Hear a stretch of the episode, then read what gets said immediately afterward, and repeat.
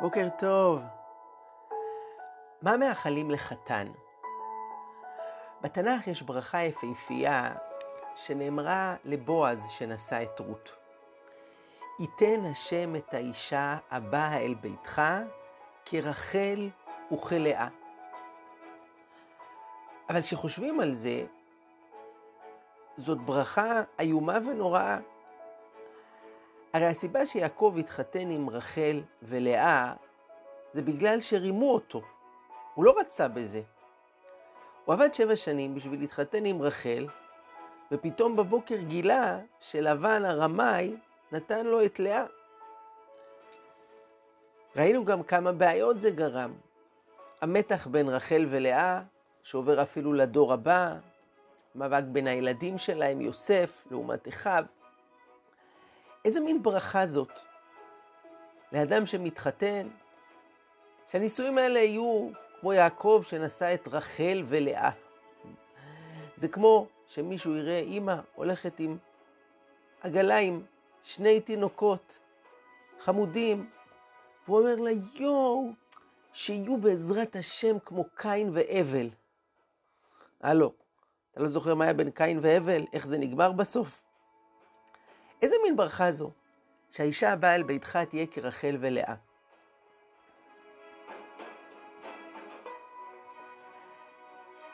התשובה היא שבמבט עמוק,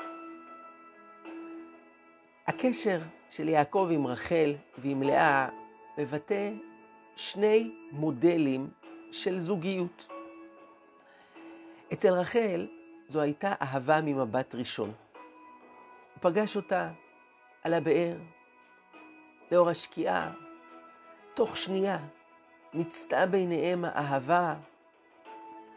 הכל עוצמתי, מרגש, רומנטי. אצל לאה, לעומת זאת, הקשר שלו אליה היה בגלל המחויבות. היות שהוא התחתן איתה, אז המשיך ביחד. יש דבר דומה אצל למך, שהיה לו שתי נשים, עדה וצילה. חז"ל מסבירים ששם נהגו מלכתחילה לשאת שתי נשים, אחת לפריאה ורבייה, להביא ילדים, לנהל בית. לכן קראו לה עדה מלשון בניינה דעד, והשנייה צילה מלשון בצילו כימדתי וישבתי. זאת האישה השנייה שהיא נועדה בשביל רומנטיקה, בשביל אהבה. שתי נשים לשני תפקידים שונים.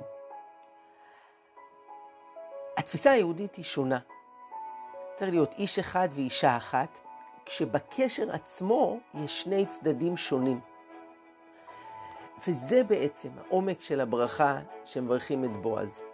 ייתן השם את האישה הבאה אל ביתך כרחל וכלאה.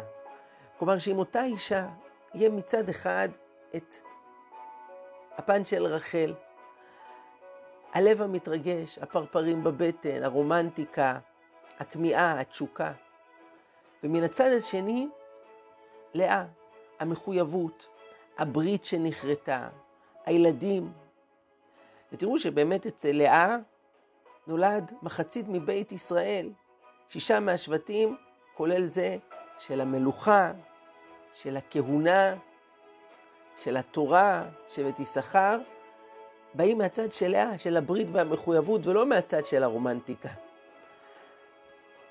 השלמות זה שיש בתוך הקשר את שני הצדדים האלה, צד של רחל והצד של לאה. למעשה מעגל הטהרה היהודי הוא סוג של ריקוד, רצו ושוב, בין הצדדים השונים של הקשר. יש זמנים שבני הזוג מותרים, יש גם קרבה אינטימית, פיזית, ויש זמנים שיש ריחוק מבחינה פיזית. אבל גם אז נמשכת הברית והקשר והמחויבות, זמנים של אש וזמנים של מים.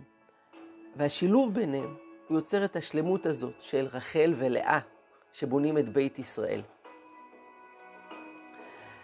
ונוסיף עוד דבר אחד, שכמו בקשר בין איש לאישה, כך בקשר בין האדם לאלוקים. יש זמנים, יש מצבים שבן אדם מרגיש את התשוקה, את ההתרגשות, את ההתלהבות הרוחנית. ויש זמנים שלא, אבל עדיין גם אז הוא יודע שיש לו מחויבות, שזה הדבר הנכון. וגם כרגע התפילה היא לא בהיי והוא לא באורות, אבל יש מצווה להתפלל. אז הוא הולך והוא עושה את זה, כי הוא מבין שזאת המשימה שלו עכשיו. זה הצד של הנעשה מצד אחד ושל הנשמע מצד שני. יש פה את השמיעה, את ההתחברות, את ההזדהות, אבל גם כשלא, יש כאן את הנעשה, את המחויבות, כי אתה יודע שהדבר הזה זה הדבר הטוב והנכון. שני הצדדים האלה, שנמצאים בקשר בין האדם לאלוקים, בין איש לאשתו, שני צדדים בחיים, רחל ולאה, והם אלה שבונים ביחד את השלמות.